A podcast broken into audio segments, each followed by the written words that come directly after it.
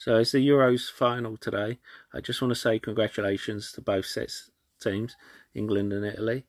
I'm going to be supporting England, of course, but uh, I want to say to both teams, you've got to the final.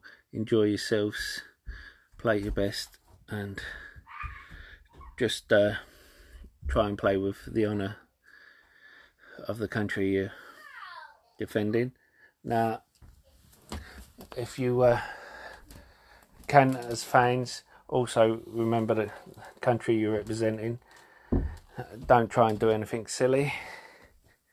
Just go and enjoy the day. It's a lovely sunny day and have fun. Uh, be grateful you've got tickets. And let's just hope for a good game and a good result. You've done it. Both sets of teams have done it. You got to the final. No one wants to lose in the semi final. Uh, see you later. Good luck.